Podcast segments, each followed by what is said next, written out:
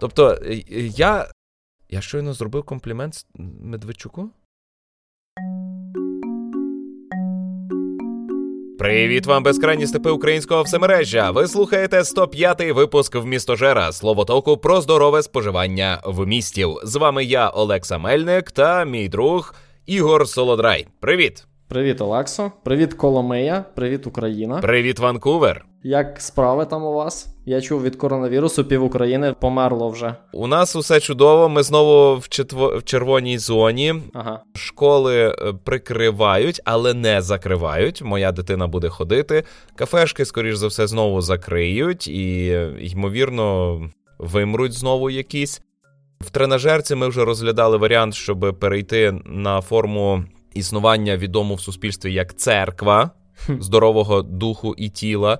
Я вже готовий проповідувати, можу навчити тренерів, як правильно проповідувати. Маю досвід. Тому будемо якось виживати. Чекай, а що що ти маєш на увазі як церква? Так в тебе вже є одна церква. Це вже буде друга чи це філія? Ні, ти не розумієш, містожирянство не передбачає зборів. Нам не потрібно. Ми завжди єдині, розумієш? Угу. А от в тренажерку ходити небезпечно зараз в умовах суворого карантину. Я жартую, а вже ж потрібна дистанція, а вже ж потрібні маски, а вже ж потрібно мити руки і сраки. І ніколи не треба забувати про особисту гігієну і дистанцію від людей. Я в умовах цього карантину хворів значно менше ніж в будь-який інший рік до цього. uh А вже ж тут е, наклалося і те, що моя дитина вже нарешті перебрала всі штами всіх вірусів, які могла е, в садочку і вона вже не приносить ніяку заразу додому. Е, собаки нема, яка теж приносила до хріна всього, і кота нема, який теж приносив купу всяких хворіб. І я не контактую з людьми. Я не ручкаюсь, я не обіймаюсь, я не підходжу до них близько і не дозволяю, щоб мені ззаду хтось у черзі підходив і дихав на вухо. Ну курва, як це взагалі можливо, щоб ти до чужої людини підкрався на відстань, при якій вже можна пеніс свій вставити в цю людину? І і з цієї відстані ти, типу, стоїш з незнайомцем у черзі у приміщенні, де ти можеш стати значно далі від цієї людини. А якщо я стою на такій відстані, то всі думають, що я не в черзі і обходять мене. Ну слухай, а, але тим не менш, здається, два випуски тому ти був ну як прихворів. Чи то мені здавалося? Я був застудився, і це теж дитина принесла зі школи, тому що дитина зараз контактує з новими для себе людьми, uh і ці люди можуть не хворіти, але бути носіями. Я зараз говорю чисто, я не є фахівцем з того, як поширюються хвороби. Але першою захворіла донька, застудилася, принесла додому, потім дружина. Я ходив і такий ага, потім ви тут хворі. А та потім, але ні, вони хворіли 5 днів, а я хворів 2. І я, ну, Тобто активно, коли мені було реально важко. Очевидно, завдяки здоровому споживанню в місті, у твій імунітет разів у 10 потужніший, правда? Ну, вмісти, тренування, в мене широкі легені. Та-та. Тобто я не безсмертний, я це. Хоча, Хоча... знаєш. Типу, подкасти ж назавжди будуть в інтернеті. То можна е, сказати, що так, безсмертний так, і книжку написав. Якщо раптом не зміниться е, політична ситуація і не визначать, що наш е, контент він образливий для якоїсь групи людей, а тому його треба прибрати. Ну, Бо... завжди є торренти, і завжди будуть якісь місця, де можна буде поститись все одно. Нещодавно дізнався про сайт, якось там бенд відео чи просто Band.com. Ну, щось таке. Типу сайт, на якому розміщують всілякі відео, які забанені на таких типових сервісах, типу Ютубу. Я собі уявляю, яка там трешачина. Ось я тут туди не заходив, але от дізнався, що що такий сайт є. Я навіть ну і типу не знав і не думав про це. Добре, давай про е, те, яка структура нинішнього випуску. Ми е, довго думали, яка в нас буде тема випуску. Нема теми випуску. Нема теми випуску. Але є коротясики і є порадити контенту. Я навіть не увесь контент записав, що хотів. Хоча, от не знаю. Знаю, що нас слухають батьки, а недавно я в чаті волав, що от мене є три години, я хочу розважитися, я не можу, бо в мене тут дитина в хаті, вона не дозволяє мені подивитися кіно і як так далі жити. Не заводьте собі дітей. Але насправді я потім. Якось ну, змирився, прийняв те, що це неминуче, треба з цим щось робити. Ну ну а як ти не можеш уникнути чогось, то постарайся отримати вигоду з того, що є. І я отримав і про це розповім в кінці випуску. Ну, але раз ти вже зачепив, це в нас один із коротястиків. Що там тебе так заколупало? Ну, типу, давай детальніше. От ти там протягом тижня скільки годин споживаєш в місті? Ні, ну зрозуміло, що ти постійно споживаєш в місті. Я маю на увазі там сідаєш, дивишся кіно, чи серіал, чи граєшся. От, от в сумі, Дивись, як е, це працює? є така проблема, що бувають вечори, вони рідко бувають, але бувають, коли ми усі у трьох вільні. Угу. Моя сім'я. Такі вільні, що от реально навіть сів за комп'ютер, ну все, я хоч попрацюю, а роботи нема. Угу. Це це жахливо, це нестерпно, але іноді таке трапляється. Роботи нема. І ну давайте подивимося кіно і похрупаємо щось. Чи може не похрупаємо, але давайте подивимося кіно. Так. І ти відкриваєш е, Мегого. Ну, Netflix відкриваєш, ми не можемо дивитись Netflix, тому що там англійська, і дитина англійську не розуміє. Ага, добре, давайте відкриємо Мегого. Відкриваєш Мегого, там майже все українською є, але ну це ми вже бачили, а це надто тупе, навіть з огляду на те, що воно дитяче. Це сімейне, ну це вже ну вже так приїлося. І так 40 хвилин минає. У мене було 3 години, 40 Мгм. хвилин минуло. Знайомо. Тобто, коли ми лишаємося тільки удвох, або коли тільки дорослі вибирають, то це питання двох-трьох хвилин. Подивитися щось старе чи подивитися щось нове. Вибрали нове. Ага, з нового, ось список. Беремо верхній, е, або той, що зразу отак отоко стрілило, і подивилися. І все. А з дитиною довго треба перебирати, і в підсумку виходить, що вже все подивилися, що є з такого дитячого, що Ну і з іншого боку, я, вже не, не можу сприймати ці сюжети, в яких бояться відірвати комусь ногу чи когось відтрахати, де бояться пролити кров і сказати, що Трамп мудак. Розумієш, де постійно є стримування через те, що ну та це ж будуть дивитись діти. Мгм. Давайте ми все завуалюємо. Я не можу жити в умовах цієї вуалізації. Це, це, це жахливо. То проблема в вікових обмеженнях, очевидно, тому що ти не хочеш, щоб твоя дитина дивилася щось доросле, так? Ще типу рано. Так, так. Ось, але в мене тоді таке питання виникає: виходить, що весь вміст, який розрахований для сімейного перегляду, він одноманітний? Так. Так виходить. Тобто там не вистачає різноманітних сюжетів, різноманітних історій, щоб наситити сім'ю на скільки? На 12 років, поки дитина виросте. Чи там 10. У мене склалося відчуття, що не вистачає сил е, цим авторам, які. Тобто, можливо, й можна робити такі сюжети, і були хороші фільми і мультики, які от е, зачіпали нас, але вони всі все одно мають якусь е, стелю. І вище за неї не стрибають. Вони не можуть мене вразити, вони не можуть зі мною по-дорослому поговорити. Ну і я розумію, чому, бо дитині було би нудно, щоб там довго були діалоги. Моя дитина під час діалогів сповзає з крісла на диван, е, з крісла на підлогу і починає нудитися. Угу. А потім вона починає лазити по нас, і, типу, давайте вже щось е, розважатися, рухатися, бо мене коробить від цих текстів. А хіба не відбувається те саме при сімейних фільмах? Ну, чи мультиках? Ну, типу, Що? Дитині не стає нудно, якщо це сімейний фільм або дитячий Так, фільм. і це та, і, при сімейних теж. Тобто дитині стає нудно в будь-якому разі. Та, та. Ага. Якщо довго говорять, то все. Мають співати весь час і мають швидко рухатися. Тоді вона сидить, дивиться. А якщо. Але тоді вам не цікаво. Напевно. Ну, може бути цікаво. Я, наприклад, Лего фільми дивитися можу, але я вже всі подивився. Ну. Мені подобаються Лего фільми. Мені подобаються приховані вмісти для дорослих, натяки на секс. Мгм. І за цим цікаво спостерігати. Але ну реально нема так багато цього контенту. Тому що ну, я, я навіть не знаю чому. А, а як правило, ти дивишся сімейний фільм, а там. Ну там ну настільки рафіновані люди, і вони, вони не викликають довіри. Розумієш? Е, Навіть коли показують якусь комедію, де у людей проблеми, ну все одно це якісь люди несправжні, пластикові. Слухай, Люди зі світу, який безпечний для дитини. Мені тут спало на думку, можна підсісти на якесь аніме. Я згадав мій. Так ми вже подивилися е, сім смертних гріхів. Воно дуже жорстоке, криваве, сексуальне. Але не дуже довге. З усією від... Та, дуже довге. Я з усією відповідальністю дозволив моїй дитині неповнолітній його дивитися. Угу. А, до речі, про е, еротизм і мою дитину. Вона знайшла у мене комікси Ехо. Я не знаю, що це за комікси. А там є, ну це французький комікс, там є кілька кадрів еротичних. Ну, прямо голі жінки є. Так. По-моєму, сцен статевого акту там немає, але там є голі жінки, бо е, головна героїня керує не борделем, а кабаре в фентезійному Нью-Йорку. Ось. І моя дитина знайшла там цю еротику, і вона така: тато, а на що ти купив ці книжки?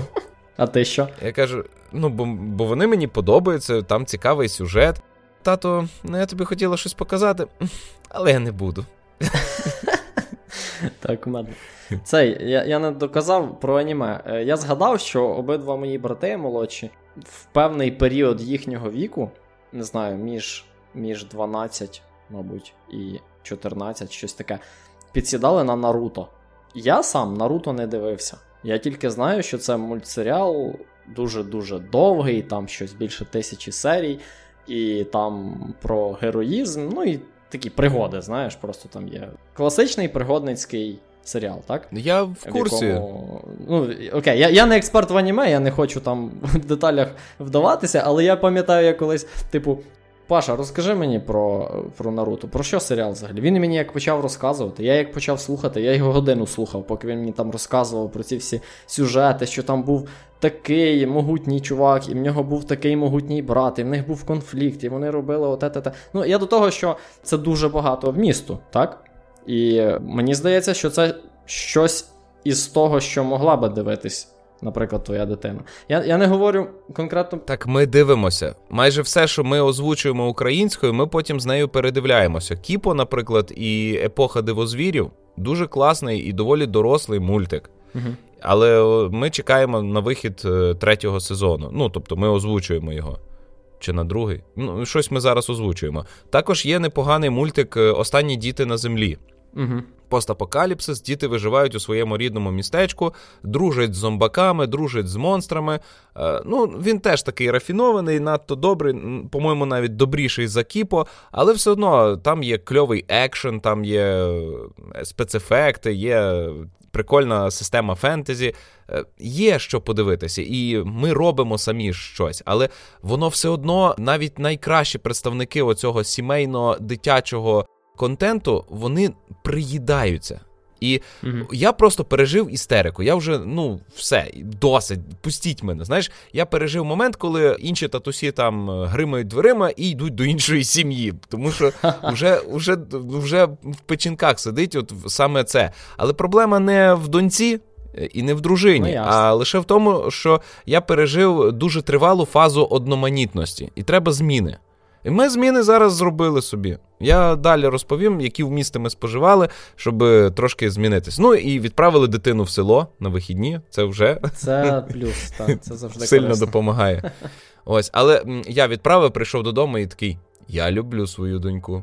Такий пере... мантра, переконуй себе, я люблю свою доньку. знаєш. Хоча я е, з з роками все більше переконуюся, що любов це ну, абстрактний конструкт, якого ну, не існує об'єктивно не існує любові, існує ідея. Ну, можна зробити аргумент, що в тебе там виділяються спеціальні гормони, які роблять так, що тобі конкретно ця особа дуже дорога, і ти почуваєшся добре, коли ти біля неї. Тому сказати, що це повністю абстракція, типу. Але це все можна замінювати, заміщувати. Ну, тобто є фізи- фізіологічне. Ну, можна. Хто хто мені заборонить так сказати? Ні, ну... ну...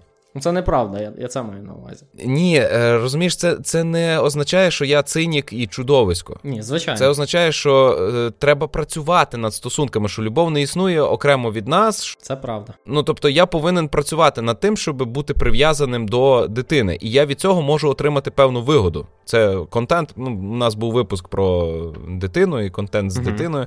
І, І коли я вкладаю зусилля в те, щоб там дружити, кохати, любити дитину. Е, то у відповідь я можу отримати ну, турботу. Е, допомогу. Звичайно. Е, це, це начебто очевидні речі, які всім мали би бути зрозумілі, але насправді ж ніхто усвідомлено не працює над стосунками. Ну, не ніхто, мало ну, хто. Працюють, коли заплатять кілька тисяч гривень псих, психологу, так, і він їм там пояснить, що чувак, давай ти будеш думати, що ти робиш у житті.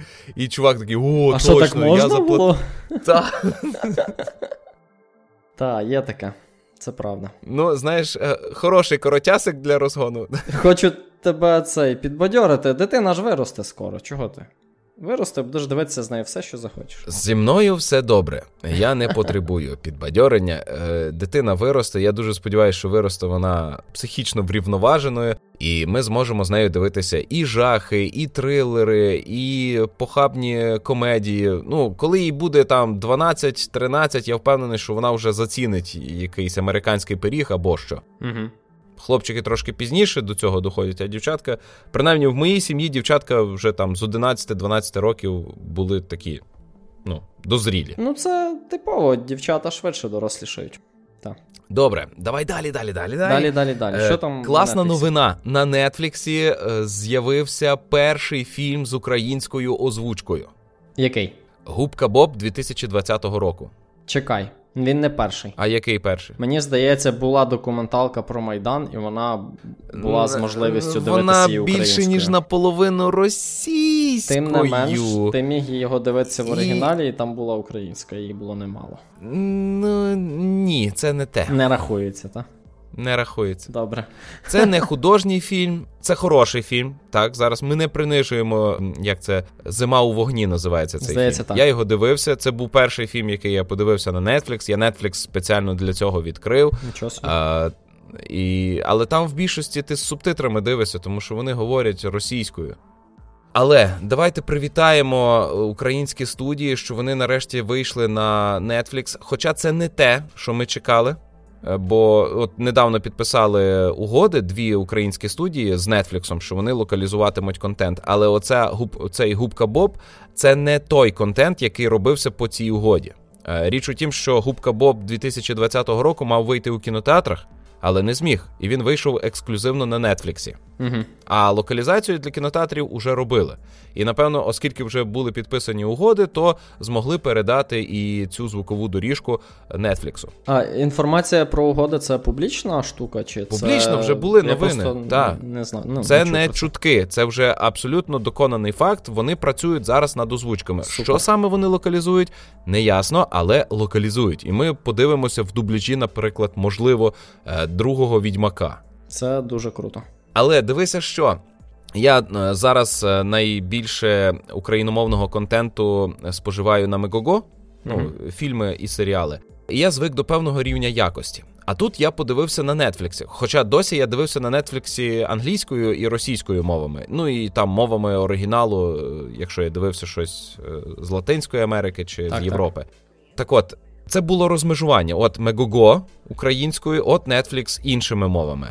А тут я подивився Netflix українською мовою, і там, ну, картинка на Netflix просто не до порівняння е, вища. Ну так. І от губка Боб е, це 3D-анімація, але він зроблений так, наче це пластиліново-ляльково намальований мультик з живими акторами. Так, я заплутався. Пластиліново, ляльково намальований. Чому намальований, якщо пластиліново ляльковий? Це типу як 3D-анімація в Діснея? Е, ні, не так. Е, Це треба бачити. Коротше, це кльовий візуальний ряд, який приємно спостерігати. Подібна анімація була у Spider-Man крізь Всесвіт, чи як там? Угу. Spider-Verse. От е, там бул, було не, не вистачало кадрів.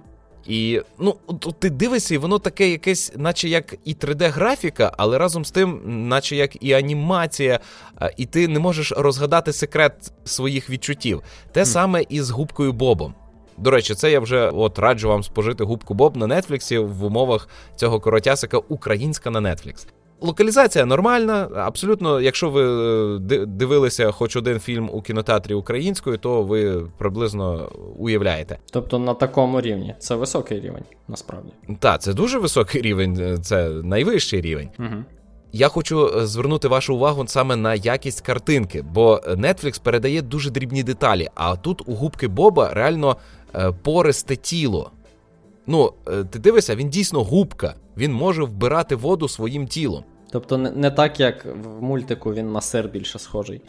Так, так, так. Це ага. це 3D-анімація, але він, коли повертає, то він не повертає в повну силу кадрів, а він повертає так, як в 2D-мультику, розумієш? Вони зберегли магію 2D у 3D. Ну, це цікаво. Це треба бачити. Це дуже це е, прямо як видовище, цікава штука. Я е, не дивився губку Боба, я ще буду сідати дивитися. Але я кілька разів проходив попри дитину, і я з- залипав. Я не міг від- відвести очей, тому що мене зачаровував відеоряд. Я не чекав такого від губки Боба. А там ще є Кіану Рівз в ролі Бога, є е, Денні Трехо в ролі лиходія. Прикольно. Це треба дивитися. І воно є українською мовою на Нетфліксі. Є нарешті підстава взяти той безкоштовний місяць чи цей оплатити. Ну, знаєте? А чи оплатити? Підписку зробити. Добре, погнали далі. Погнали далі. Олексо, які в тебе асоціації виникають, коли ти чуєш слово румба? Танці. Танці, а ще? Все. Все? Окей. Бо. Ну, добре, танці і старі баби, які танцюють ці танці. Добре. Значить, я купив собі румбу, і я кажу, що це іграшка. І в мене вже було двічі чи тричі таке, коли я кажу, купив собі іграшку, румба називається. І люди мали дуже різні асоціації. Хтось взагалі казав, що це настільна гра. А я такий, ого, є така настільна гра, поняття немає. Але насправді це робот-пилосос. Він називається Румба. От. Е, це така... А, це торгова марка? Е, Я от не знаю, чи це торгова марка. Це, мабуть, знаєш, як з Ксероксом. Типу. Ага. Виробників багато різних, але один із них став настільки популярним, що ну, таких роботів так часто називають. Це прикольна штука, і це дійсно для мене це була в першу чергу іграшка. Мені було дуже цікаво, як воно працює, і ну, як воно функціонує, як, як ним керувати і так далі. Е, це така кругла коробочка на колесах яка вміє орієнтуватися в просторі, і ну, і це пилосос. Так? В нього корисна функція одна. Він може прибирати підлогу, втягуючи пил в себе. Оце і все. Як він працює, є типу в нього станція, де він може заряджатися, і де він зазвичай стоїть. І ти, коли його активуєш, він починає їздити по площі. так? Тут мені, ну, я давно собі хотів таку іграшку, так? Але проблема з нею в тому, що е, вона не любить порогів, сходів, е, нерівної підповерхні. Ну як, якщо просто нерівна поверхня, то це ще куди не йшло. Але якщо от саме пороги, це ну все, вона просто не може проїхати. От, а тут у мене в квартирі повністю рівна підлога по всій, по всій площі, і ну, виходить дуже зручно для цієї штуки. І вона е, перші рази довго працює і постійно стукається об різні предмети, так, об стіни, об стільці. Е, але це нормально, вона, типу, як? Вона розроблена, розраховуючи на це. В неї там спереду по напрямку її руху, так, такий типу буфер, і коли вона в щось врізається, він, типу, як натискається, і вона зупиняється. Ну, як ну, тобто... у кораблів покришки по краю бортів. Так, так, дуже схоже насправді. Ось, І дуже цікаво спостерігати, як вона вивчає територію. Там в додатку на телефоні ти нею керуєш, просто можеш там їй казати там пилосось всю, всю площу, яку можеш. так? І через деякий час вона вивчає територію твого будинку, так, твого дому, і з'являється мапа. На цій мапі вона автоматично намагається розпізнати кімнати, але ти це можеш вручну поправити. Ну, е, дуже класно, коли це, цей процес забирає там кілька годин, так, можна за один раз. Ну, за один раз це дуже довго, але в мене в моєму випадку за кілька днів цей робот вивчив будинок, так, і можна тепер ним керувати. Е, вказуючи йому, там, які приміщення і коли. Так, Можна задати розклад там, кожних три дні, там повністю все пилосось, а там, а можна сказати: ось іди зараз поприбирай в отакій кімнаті. І що я хотів сказати, окрім того, що це прикольна іграшка, з якою можна отак от погратися, так? Я пилососити не любив ніколи. так? Ну, Це частина прибирання, очевидно, в себе вдома там пилососити, замітати, мити підлогу. Я це дуже не люблю. так? І через це я це робив дуже рідко. Але тепер, коли для того, щоб це виконати, мені треба просто натиснути кнопку, і робот починає їздити по кімнаті, е, я це роблю занадто часто. Так, ну тобто, достатньо, щоб було чисто там, не знаю. А Що значить занадто? Ти вже якось шкодиш собі прибирання? Ні, ну добре. Мабуть, не шкоджу. Я не знаю. Я... Ти можеш занадто прибрати? Це взагалі можливо? Ну, можна занадто ретельно митися і пошкодити так. бактеріальне покриття. А в цьому і... випадку. Ну, хіба. хіба... Здерти по... покриття підлоги? Та ні, він не може, він не настільки потужний. В нього маленька ну, щіточка. За тисячу ну, років і... запросто. Ну хіба що так. Е, тут скоріше, що. Там же ж багато механічних деталей, так? Тому що це пилосос, там колеса і щітки, і всяке таке. А, він сам і він може може, та, він може просто швидше віджити своє, так? Якщо ним занадто часто користуватися. Ну, от така штука. Е, мені дуже подобається. Я, наскільки я розумію, їх є дуже багато різних, так? Ну, тобто є дешевші, є дорожчі, є розумніші, є тупіші. Там якийсь найпростіший, я думаю, можна взяти баксів за 200, мабуть, може навіть менше. Коротше, класна штука. Добре. У мене здається заскладна поверхня підлоги для цієї штуки. Ну і я просто люблю сам оце стати з порохотягом, прибрати, Прям відчувати, любиш? що я контролюю. Ти отримуєш задоволення від цього? Так. Серйозно? Так. Ого. Порохи збирати. Коли у мене не було статевого життя, це був єдиний спосіб якось довести собі, що я на щось впливаю. Я прибирав у себе в кімнаті кожен день. Клятий збочинець. У мене було на це багато часу. Та зараз я прибираю десь раз на тиждень. А ще виявилося, що якщо ретельно митися, то менше порохів буде вдома. Ага. Бо шкіра відлущується, і порохи в основному з вашої ну, шкіри так, складаються. Логічно. Згадав, що я хотів сказати один момент. Вона насправді досить гучна. Тобто, ну, типу, коли робот працює, так, коли румба працює і пилососить, то стоїть шум. І відповідно там, очевидно, вночі ти його не будеш вмикати, там, і коли ти там зайнятий чимось, що вимагає зосередження, теж не будеш вмикати. Але прикольно, що ти можеш навіть ідучи по вулиці, такий згадав: о, типу, я зараз не вдома, хай пропилососить. Натиснув кнопку і все, і не паришся. Угу. Це класно. Ну, а тепер можна завести тварину і хай граються. А тварина є. Я, до речі, думав теж, що вона буде там гратися з ним, їздити на ньому. І, Ну, в мене кіт вдома, так? І йому абсолютно байдуже. Тобто він настільки байдуже до існування цієї румби, як і до мого, напевно. Кастрований, мабуть. Ні, ні, це жінка просто. Можливо, в чому в цьому прикол, не знаю. Пихата, типу, ага. Так, так. Ну ясно. Добре, я маю ще одну історію. Давай. Ви, мабуть, чули, що є у нас такий клоун е, від політики і виродок е, по життю Віктор Медведчук. То він заборонив. Заборонив. Він е, закомплексовано заявив усьому світу, що йому соромно за те, що він був причетний до справи Стуса. Він був адвокатом українського поета.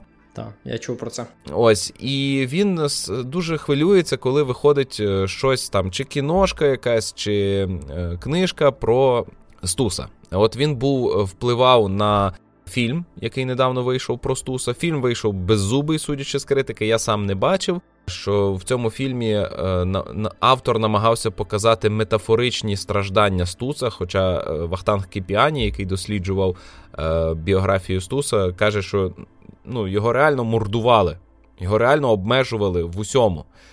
І це не було типу психологічним тиском, його фізично мучили. Так. А ви у фільмі показуєте, що, типу, він страждав, бо там писати не міг. Ну, Він страждав реально, він не доїдав, у нього були виразки, його били, над ним знущалися, його принижували, його висміювали в очі. От в чому подвиг Стуса, що він зміг протистояти не просто тоталітарній машині, він зміг ще й конкретним катам протистояти.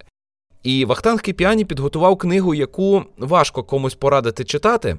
Там 700 сторінок, і з них от прям почитати десь 100. То це біографія? Це суто справа Стуса. Це справа Стуса. Ага. Тобто це розсекречені документи, вони доступні. При при бажанні можна піти в архіви, е, дістати їх, подивитися. Там все є на поверхні. А Вахтанг Кіпіані взяв і популяризував цю справу. Так. Тобто тепер е, дуже важко буде сказати, що цього не було, як хотів би Мертвечук. І от він судився, не знаю з ким. З видавцем, мабуть. Мабуть, і заборон... суд заборонив використовувати ім'я Медв... називати іменем Медведчука персонажа книжки. Але річ у тім, що це не художня література. Медведчук не персонаж книжки. Він реальна історична постать, яка досі жива і досі е, шанується нашим суспільством, і досі на високому рівні в цьому суспільстві. А він е, на суді де е, засуджували Стуса, як адвокат Стуса визнав вину Стуса, при тому, що Стус своєї вини не визнавав. Тобто він свої адвокатські обов'язки не виконав, очевидно. він порушив їх. Так. І Медведчук каже, що він нічого не міг зробити, що такою була держава, що всі ці суди були просто постановою. Може і так, знаєш, може і так. Але ну, вибачся, ну, прийми якось вину. Мені насправді. Смішно, що він займається отаким, подає в суд, та, та, бо це бо це безглуздо. Бо бо закр... забороніть цю книжку, ми її завтра розтиражуємо в інтернеті, якщо так. вже не розтиражували. Це ж має протилежний ефект. Люди бачать, що він це робить, так, і це вже не, не совок. А, а а, ці люди нам, нам сигналізують, що ми живемо в Радянському Союзі, і ми гнемо лінію партії. До речі, у Медведчука дуже гарна українська мова. Мені його приємно слухати, коли він говорить саме по формі.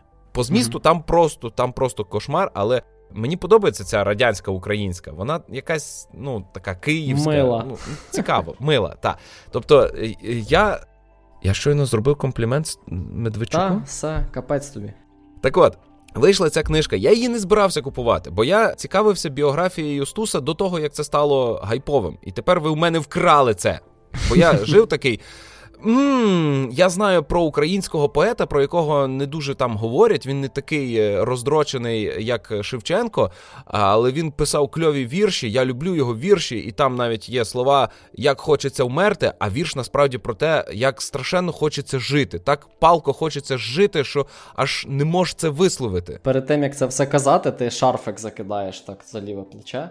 Поправляєш Ні, картузик? В жодному разі. Я з повагою ставлюся до Стуса. Дуже любив його. Я декламував його вірші зі сцени. Угу. Я переймався його творчістю, і я був вражений тим, як він, сидячи в тюрмі, ще писав листи дитині і намагався бути педагогом. Угу.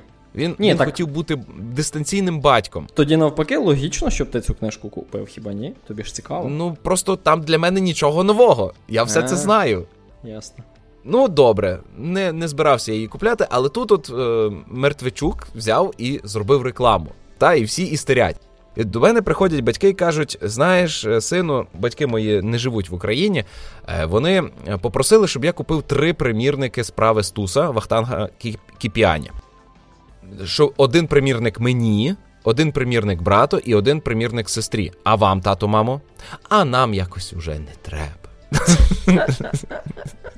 Смішно. Добре, добре. Ну, я пішов, значить, по інтернет-крамницях. Ну, замовляю, нема. Всюди нема. нема. Бо розібрали. Ага. Розібрали. Е, можна замовити і чекати на додрук. Так. Бо там, наче як книжку заборонили, заборонили її продавати. Але то ще є час на апеляцію, і ця постанова ще не набула чинності. І доки це відбувається, книжку друкують просто ви чуєте гул. От ви виходите на вулицю, це гудять машини, які друкують цю книжку. А, яка то от що просто... це гуде мені за вікном тут в Ванкувері. Вона страшними накладами зараз повертається на український ринок. Так от. В інтернет-крамницях замовити не можна було. Ну, ми гуляли і проходили попри Коломийську книгарню. У нас є дуже класна книгарня. Зайшли, кажу, хочу купити. Вони, ну ви знаєте, вже всі розібрали. І тут розібрали. Але можемо замовити, вам привезуть. Добре, я замовив і чекаю. Минає кілька днів, до мене дзвонять, кажуть, от привезли новий е, наклад. Хоча казали, що треба два тижні чекати, але привезли новий наклад. Прийдіть, заберіть. Я кажу, ну та сьогодні вже не прийду завтра. Приходжу на завтра, а мені кажуть, ви знаєте, от вчора ви не прийшли, а тут до нас Ми забігла все жінка. Забігла жінка і хотіла купити справу Стуса. А ми сказали, що в нас уже нема, продали. Але вона побачила ваші примірники і схопила перший з, з гори, обняла, кинула гроші на підлогу і втекла. Нічого собі. Яка крута історія. Е, я і що далі? А ви знаєте, ми ще там один знайшли примірник, е, ну такий, що загубився. Жесть. Е, і от маєте три. Ну, я купив три примірники. Зараз всі три стоять у мене за спиною. Я я буду читати. Я постараюся себе пересилити. Колись я боявся читати життя і творчість Тараса Шевченка, академіка Дзюби. Там 700 сторінок теж походу, меншими академічні чи документальні книжки не пишуть. Ну, це важка література. 700 сторінок, але це це, це було просто неймовірно. Це настільки захоплива біографія, настільки класно подано, настільки доступно. Почитайте обов'язково книжку Дзюби Життя і творчість Тараса Шевченка. Це звучить дуже дико, це це реально академічна література, але вона написана класно. А є ще документальний серіал по цій книжці. Так от, про Стуса. Дякуємо. Дякуємо уклінно тобі, Мертвичук, за те, що ти допомагаєш розвиватися українському ринку літератури. Без тебе, мабуть, такого ажіотажу не було б. Дякую.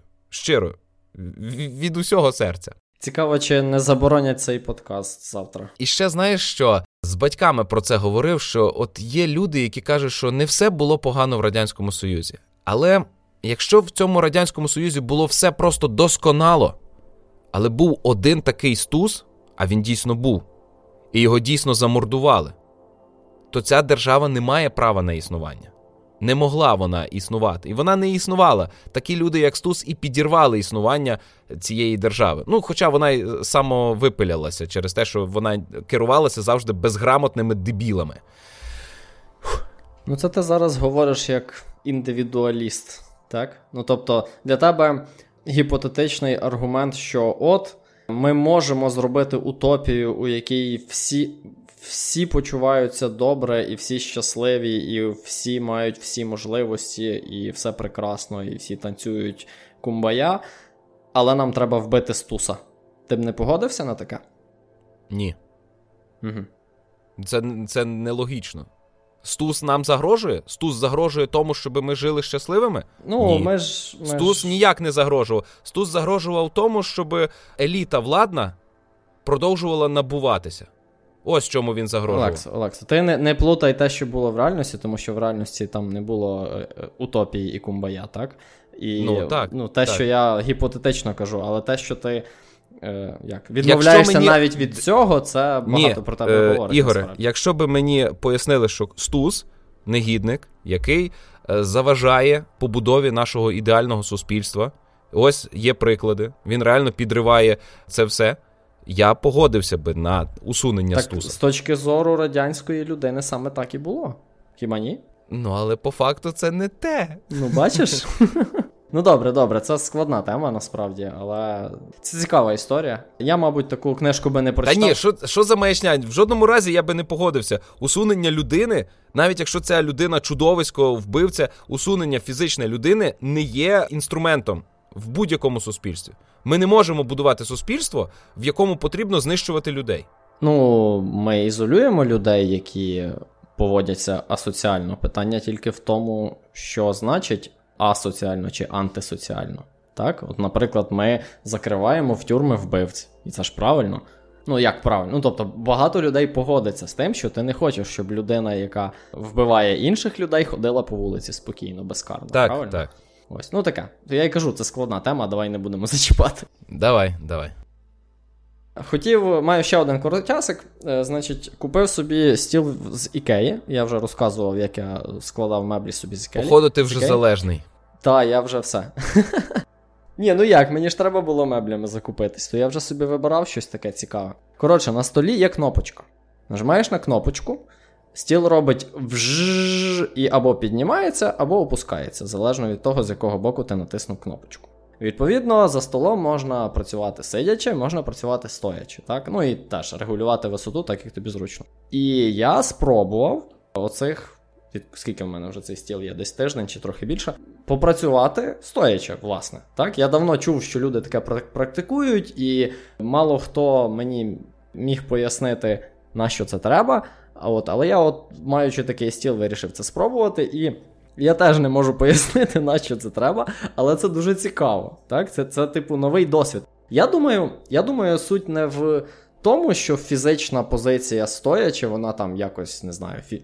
робить тебе більш продуктивним фізіологічно. Так? Це, це, В цьому я не впевнений, це навряд чи. Я думаю, фішка саме от в зміні свого, своєї позиції в просторі. Так? Ну, типу, щось змінилося. Знаєш, це як говорять, що там відпочинок це зміна виду діяльності. Ну і це правда, тому що мозок твій активний там 16-18 годин на день, так, і ти не можеш не робити нічого, так, це це складно.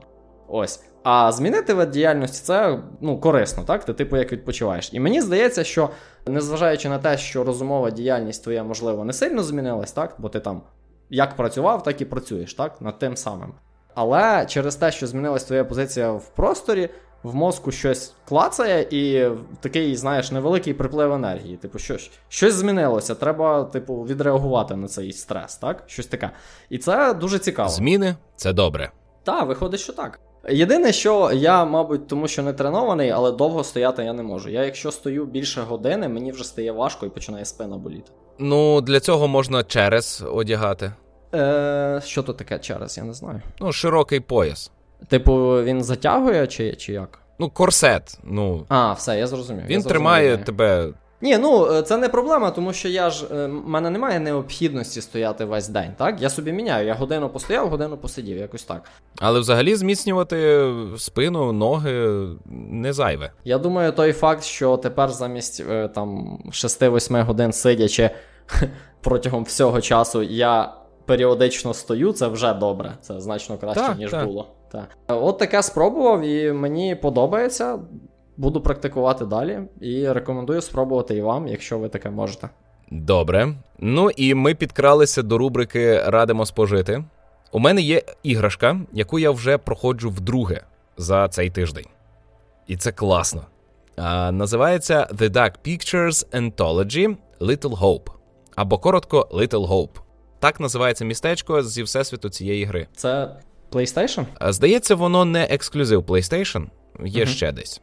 Це антологія, яка має складатися із восьми фільмів. Минулого року вийшов перший фільм, е, називався Man of Medan, про корабель Привид. А зараз вийшов другий фільм, який розповідає про містечко Привид. Мабуть, що всі фільми будуть про якогось привида. Гру, гру сварять. За що? За технічну реалізацію, за поганий сюжет, за погану графіку. Справедливо? Не зовсім. Річ у тім, що ем, інтерактивний фільм помилково оцінюють як фільм, а також помилково оцінюють як гру. А це щось посередині між відеогрою та повноцінним фільмом. Бо тут е, замало геймплею для того, щоб це назвати е, от там грою певного жанру, і забагато можливостей і нелінійності, щоб це просто назвати художнім фільмом. Але ж є жанр візуальної новели, так? Ну, типу, там е, Walking Dead якийсь. Це сюди не не вписується? Ну, то не візуальна но... Дивись, візуальна новела це картинка, поверх якої текст. Так. А The Walking Dead це інтерактивне кіно, серіал. Добре, так, окей, я знову наплутав жанри. Я мав на увазі от інтерактивне кіно. Хіба ця гра не вписується в цей жанр? Та вписується, ця гра є яскравим представником інтерактивного кіно. Тобто, ви в більшості часу дивитеся фільм, персонажі ходять, балакають, в ряди годи вам дають можливість відчути, що ви керуєте цим персонажем, аби збільшити ефект вашого занурення. Також вам доводиться вибирати, як далі розвиватимуться події. Але прямої дії вам не дають. Ви не можете збирати ресурси, ви не можете застосовувати зброю. Якщо і доводиться стріляти, то це е, QTE, як це швидкі трафунки. Е, вам доводиться швидко, вчасно натискати кнопки, але аж mm-hmm. ніяк ніхто не перевіряє вашу вправність е, чи ваше розуміння ігрових механік. Інтерактивне кіно про інше. Воно лише трошечки додає ефекту залученості. Від вас щось залежить. І люди помилково оцінюють інтерактивні фільми або як фільми, або як відеоігри. І і в тому, і в тому випадку розчаровуються. А треба оцінювати саме як інтерактивне кіно. І е, як інтерактивне кіно, антологія е, темних картин е, працює. Little Hope сподобалася мені більше за Man of Medan. В неї багатший сюжет. Тут є, можна сказати, три сюжетні лінії, які розвиваються паралельно. Мені сподобалося, що розв'язка пояснюється на самому початку. Але ти це розумієш, коли ти вдруге дивишся фільм. Коли ми грали вперше з Черновим, ми грали по мережі. Тут є три режими проходження: самітний режим, де ти сам граєш, кооператив по мережі і е, кооператив перед одним екраном, але то не кооператив, де дві людини керують одночасно, а до шести людей по черзі беруть в руки геймпад і керують якимось одним персонажем. І всі на них кричать. Ми з Черновим пройшли в мультиплеєрі, і це була класна історія. Ми всю дорогу будували теорії. Там тобі постійно не вистачає інформації. Тобі на тебе вивалюють загадковості. Ну, наприклад, е, тут головні герої мають такі ж обличчя, як персонажі, які жили 300 років тому, чи жили на початку ХХ століття. І ти такий воу, що? Чому? Як так? І це навмисно так зроблено. Ну, Чого? навмисно тебе плутають весь час. Угу. Гра постійно вводить тебе манівцями. Тобі кажуть, що тут воно отаке, і ти, ага, це вказує на те, і те, і те, і те. А потім додають ще інформації, і все руйнується. І ми з Черновим от сиділи і без кінця перебирали варіанти, і це було страшенно цікаво. Розумієш, е, мозок кипів від ідей. Ми пройшли, отримали відповідь, і тут е, фінал із тих, коли е, ти ну, є фільми, про я так не вважаю, спойлерів не існує, але є люди, які кажуть, що от якщо знати фінал цього фільму, то дивитися фільм вже не цікаво. Угу. І от Little Hope, вона така, бо фінал абсолютно чітко пояснює тобі, про що все це було. Він простий. Тут простий сюжет. Але я зараз граю вдруге з дружиною, і мені ні разу не нудно. Я з таким захватом спостерігаю, що гра всю дорогу не приховувала. Тобто е, на екрані і в текстах були відповіді на всі питання. Це не було таємницею. Просто ти був неуважний, так? Тому що ніхто тобі прямо не пояснив. Але, так але, але чи можна бути настільки уважним? Дружина, наприклад, ще у вступі розкусила, хто головний лиходій. Угу. Добре, це цікаво, що вона так швидко впоралася. Але е, вона ще не розкусила основну інтригу. І е, зараз вона будує ті самі теорії, що будували ми з Черновим, тільки у неї вже використовується розуміння, хто лиходій. Мгм. І я, от, наприклад, знаючи, що вона вже це зрозуміла, можу вільно з нею це обговорювати. І це ну це цікавий процес, саме дослідження сюжету і складання його по цих дрібничках. Е, до того ж, граючи зараз в іншому режимі, оце е, кіновечірка, ми сидимо перед екраном. І по черзі передаємо геймпад. Я дивлюся деякі сцени, які я не бачив, коли грав у кооперативі. А коли ми грали у кооперативі з Чорновим, то е, він кричить, що там мене перетягнули в минуле, е, на мене напали привиди. А я в цей час блукаю в тумані по дорозі. Хм.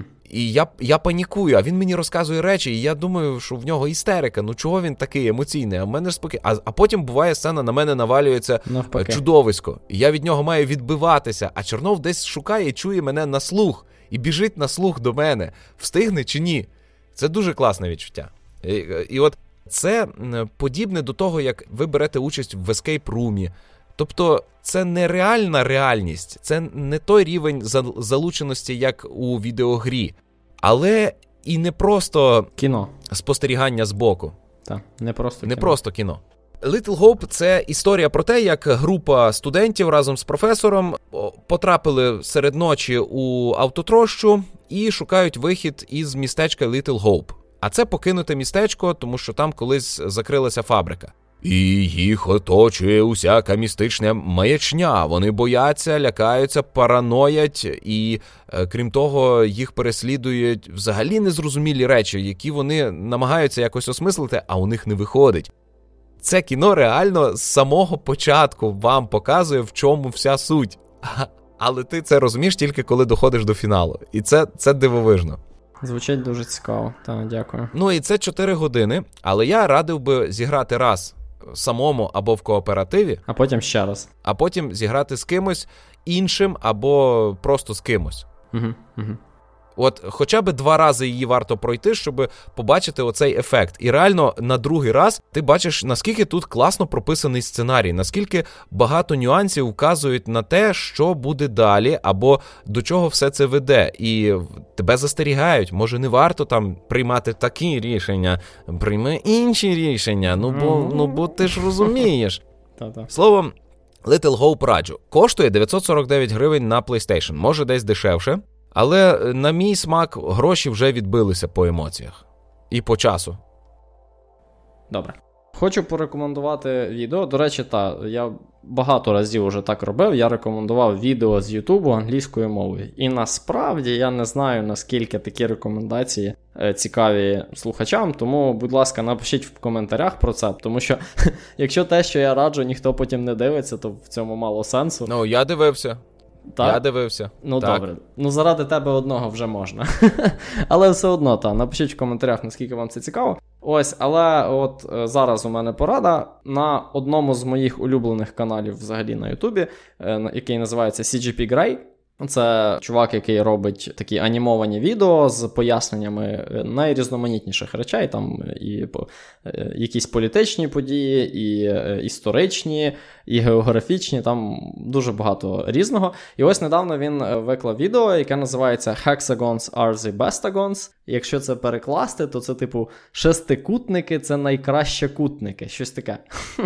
Mm-hmm. Ось. І там він розповідає, власне, от про природу. Довершники. Та, та, про природу шестикутників і чому вони настільки особливі, і чому вони так часто зустрічаються в природі, і чому вони е, однозначно кращі за будь-які інші багатокутники в будь-яких ну, в дуже багатьох аспектах, і в фізиці, і в взагалі в природі, так, в біології, так, і просто. Має от... підозру, що чоловік не має статевого життя.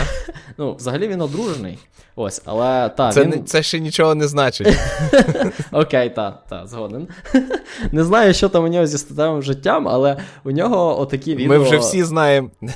Вони дуже дуже ча- часто бувають, і вон, їх реально дуже цікаво дивитись, тому що е, людина розповідає тобі про багатокутник, так? Це, типу, там трохи геометрії, трохи там не знаю. Ну, чого. Людина пристрасно розповідає про багатокутник, так наче він хотів би його трахнути, бо в нього Саме немає так. статевого життя. Та чого? Може йому просто подобаються багатокутники? В чому проблема? Може він може він просить дружину одягнутися в шестикутник перед тим, як її поратись. В чому проблема типу? Коротше, я дуже раджу це відео, воно дуже цікаве і веселе, і я рекомендую. І шестикутники дійсно кращі. І я тепер зрозумів, що якщо коли-небудь я буду робити гру, в якій потрібно буде диск... створити дискретне поле, я обов'язково буду використовувати шестикутники. Добре, значить, е, говорячи про відео, я додивився теорію Великого Вибуху. Нарешті вийшов фінал, 12-й сезон з українською озвучкою на Мегого. Угу. І е, можу сказати, що я нарешті завершив дивитися серіал, за який я от прямо платив гроші. Бо досі я дивився серіали за гроші тільки на Netflix, але там вон то підписка, а тут я от кожен сезон собі купляв. Мені було не смішно.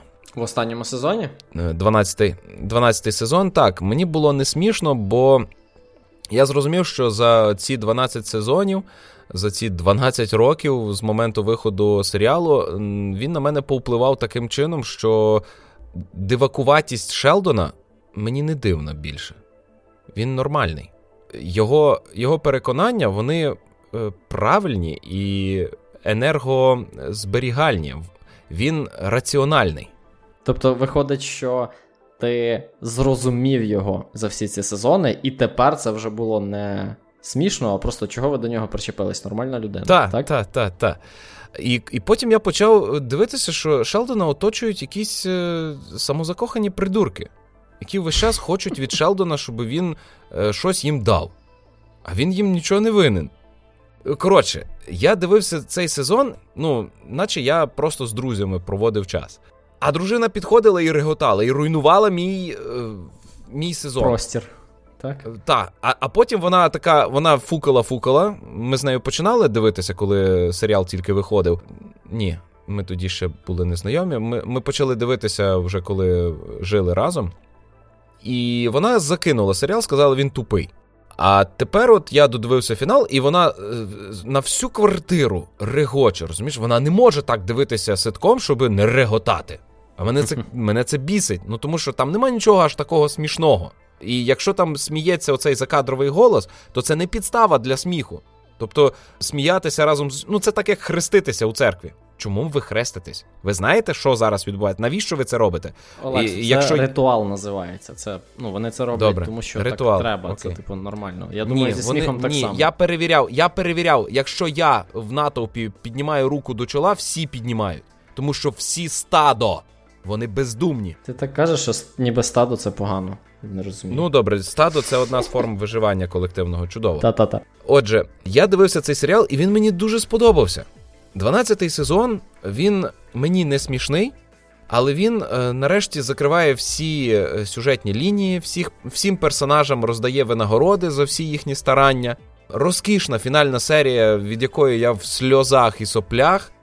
Я попрощався з цими персонажами. Мені е, дали можливість реально їх відпустити. Я не не, не перебуваю в траурі після цього серіалу і не потребую чимось заповнити. Я просто попрощався і розірвав далі з ними стосунки. Я не буду передивлятись цей серіал. Е, мабуть, що він не застаріє. Е, не скоро, але хотілося б, щоб якийсь новий такий вийшов про друзів, про гіків. Не знаю, можливо, ви в коментарях нам порадите якийсь такий інший серіал. Угу. Так, я я тут зрозумів, що це цей серіал це така ціла епоха в моєму житті. 12 тому, років. Так, тому що я почав його дивитися в старших класах. Так? Це було скільки років назад? Десь 10, може трохи менше. Ну, і це та, я його люб, полюбив з першої ж серії. Я ще пам'ятаю, що я дивився, ну, тому що друзі порадили, і я тоді ще був не дуже принциповий. І ще була ця дебільна озвучка російська. Дуже популярна, я забув назву. Ну, неважливо, це не так це не так важливо. Важливо, що. От, до речі, про цю озвучку. Як мене затрахали ці обмежені люди? Я їм кажу, я дивлюся теорію Великого Вибуху українською мовою. А, а я щось не сприймаю нічого іншого, крім Кураж ну, Бомбей. Так, я думаю, добре, це тому, що... Добре, Ти не сприймаєш, а ти бачив? Ні, є ж Кураж Бомбей. Курва. Ну ну звідки Олекса, ти знаєш, як думаю... у інших, якщо ти ніколи не бачив? Це це такий е, баг, у... знаєш, е, людина ні, почала вони... дивитися і звикла, і все. Ну, Добре, тобто... я, так але ж я йому нічого не кажу про те, що він обрав. Дивися, як тобі подобається, але не розказуй, що твоє краще за моє, бо ти не знаєш і знати угу. не можеш, бо ти не порівнював. Далі вони кажуть: ем, Кураж Бомбей е, ближче до оригіналу. А ти, бляха, ну, твоя муха, бачив цей оригінал. З чим ти порівнюєш? Ти ж не знаєш, як там в оригіналі, бо ти дивився завжди в цьому перекладі. Олекса, це називається зараз. Я придумаю прикольний аргумент, чому озвучка, з якою я звик дивитися, краща. Ось що це що це таке відбувається. Я обрав українську мову, тому що там є гигиськи, там є либонь, і там є українська лайка. Окей. І я з е, локалізації цього серіалу підучив трошки українську мову. І вам раджу. Угу. Ну, я можу тут сказати, що я бачив теорію Великого Вибуху і в цій російській озвучці, і в аматорських українських, і в офіційних українських, і в оригіналі. Я бачив, ну, звісно, я не передивлявся кожну озвучку всі сезони, але тобто деякі сезони, наприклад, перший сезон, я думаю, я бачив рази 3 чи 4. І я його бачив у всіх озвучках, мені здається. А вже далі, особливо нові, я дивився в оригіналі. Але це все не так важливо. Ну тобто, так, озвучка має значення, і українська озвучка хороша, і та російська озвучка, ну вона популярна, тому що, мабуть, вона теж непогана. Знаєш, просто тут тут уже. А я і не давав оцін... оцінку Власне, цій локалізації. Так, так, Тільки так. людям, які мені нав'язували. Так, це це все я розумію. Та розумію твою фрустрацію. Але суть то в тому, що серіал ну, чудовий. Так, це щось, мені здається, це щось на рівні з друзями. Так? Ну, це наступна епоха. Так. Ну, просто друзі скінчились, почалося це. Це класний ситком. Якщо ви його не бачили, обов'язково подивіться. І я теж цілком згоден з Олексою. Останній сезон повністю все закрив. Ти, якщо від початку до кінця всі сезони бачив, все, тобі немає за чим страждати, немає причин мріяти про продовження. Так, Історія завершена, історія цікава. Так, я згоден, що новіші сезони вони стали не такі кумедні, але, мабуть, причина якраз от в тому, про що Олекса сказав, що ну, те, що на, в перших сезонах тобі видається кумедним, про молодих задротів, так, і їхні проблеми, і їхні, ну, їхню дивакуватість. З кожним сезоном ти все краще розумієш цих персонажів і розумієш, що вони ну, просто люди, і те, що тобі на початку здавалося кумедним, насправді нормально ну, для них. так? І... Я переконаний, що на цьому серіалі за 12 років виросли люди, які пішли в науку. Так. Тому що наука це круто, а не нудно. Так, це, до речі, одна з тез, яку цей серіал показує, що наука це круто, навіть якщо це навіть якщо ті, хто їх робить, дивні, так? Чи чи як це сказати? Ось, ну і тут ще нам показують дорослішання цих всіх персонажів, так? Тому що спочатку вони поводяться в певному сенсі як підлітки, та? трохи незграбні, трохи невмілі. А потім вони дорослішають, заводять стосунки, там вирішують свої проблеми з друзями і так далі. Ну, дуже багато всього відбувається. Це класний серіал. Єдине, що мені залишилося дуже незрозумілим, чому такий акцент на поганій фізичній формі. В кого? Чому вони мусять в, в усіх у них? Чому вони усі мусять бути е, погано фізично розвиненими? Вони ж науковці. Вони не можуть не розуміти, що від хорошого тренування залежить е, хороше Олег. самопочуття і ефективність роботи мозку. Я не думаю, що такі персонажі мусять бути в поганій формі, але мені здається, що це типово для таких людей. Тому що а... розуміти, що це тобі необхідно, ще не означає, що ти будеш це робити. Так? М- ну, тобто... ну, Мені важко, важко. Ну, Коли може, показують, що вони такі раціональні, але при цьому вони не використовують на, на повну своє тіло. Ну, знаєш, раціональні, раціональні, а як Шелдон реагує на поїзди? Це ніфіга не раціонально. Розумієш? Ну тобто, він теж людина, так? Він він оптимізує своє життя до того, що він любить, так? І він це робить дуже ефективно і раціонально. Але е, основа цього це там, ну, вона ірраціональна. І я думаю, так справедливо сказати про всіх людей.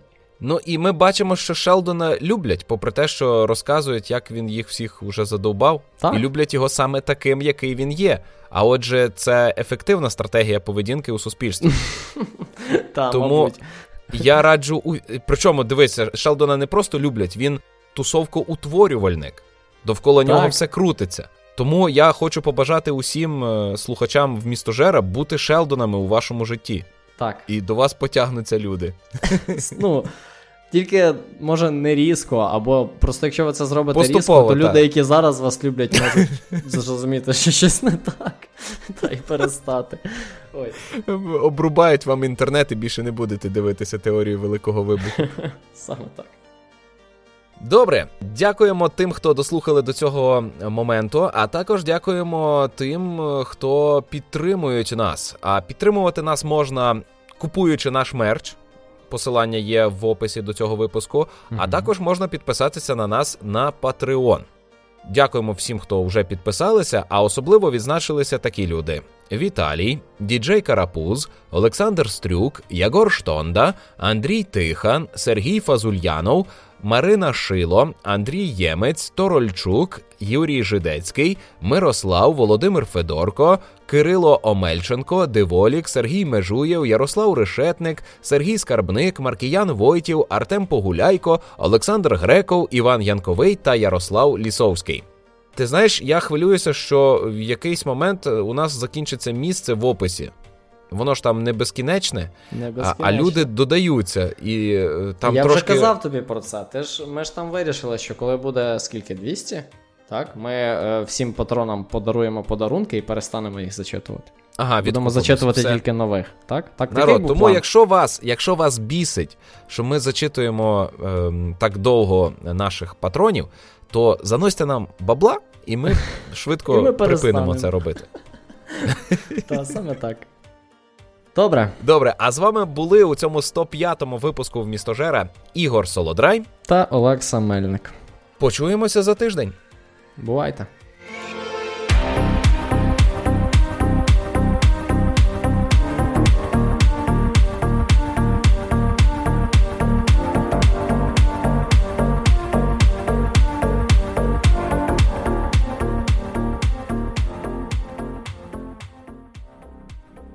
А я ще хотів про Аліту розказати. Вчора подивилися. Mm. А що ти забув чи не написав, чи що? Ні, ну то вже нема куди. Ну, наступний раз розкажеш. Слухай, ти там казав, ну, питав, чи є тема, а я питав тебе, чи є тема. А ввечері я відкрив документ, і ти там понаписував. І я думаю, нам не треба тема. На годинку буде. Ну, коли я думав про тему, я думав, можливо, про піратство можна поговорити, тому що це велика тема. Ось. Але зважаючи на наш план, я думаю, можна без теми. Та, виходили. Ну, виходили, але знаєш як, я ж в рабстві. Типу, я працюю багато. І виходжу, якщо виходжу тільки на вихідні, і то так. Тому що на вихідні просто ж. Е, як? Через різницю в часі поспілкуватися з Україною нормально виходить тільки в першій половині дня на вихідні. Угу. Так? Тому що в будні мій робочий час не, ну, не збігається з робочим там. Ну, тільки зовсім трохи. Ось. І виходить, що на вихідні як? Півдня я спілкуюся з там, родичами і з друзями, а потім ввечері ми інколи ще шпулимо в Gloomhaven, а потім. Ну, і виходить, що в мене з. А, і ще ж треба подкаст монтувати. І виходить, що з двох днів у мене для того, щоб погуляти там 4 години, знаєш. От. Ну, Але це багато, в мене менш... й того нема. Тим не менш, е, ну я не знаю, я просто не вмію розповідати про місця. Ну тут дуже гарно. Тут розумієш, тут і океан, і гори, і все-все-все. Mm. Якісь е, заклади прикольні, все закрито, тому що коронавірус і все таке. А які це такі прикольні? Ну, не знаю, ну будь-що там навіть там кінотеатри закриті, театри закриті, навіть спортзали закриті. Тобто кудись піти посидіти, там деякі кафешки відкриті, і то не всі. Ну, складно соціалізуватися виходить. Та й нема з ким насправді. У мене тут один друг. От. Це, звісно, значно більше, ніж нуль. Дружина чи ще хтось є? А, е, Ні, окрім дружини. Добре, два.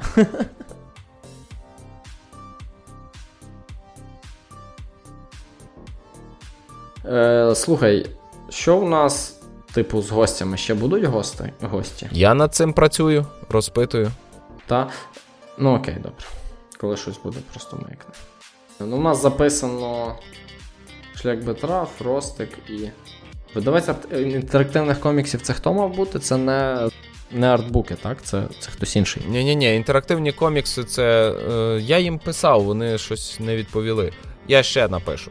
Це ну, вони. Да, я про розповідав про їхні комікси: е, Полонянка, е, Фокус та, Покус, Лицарі.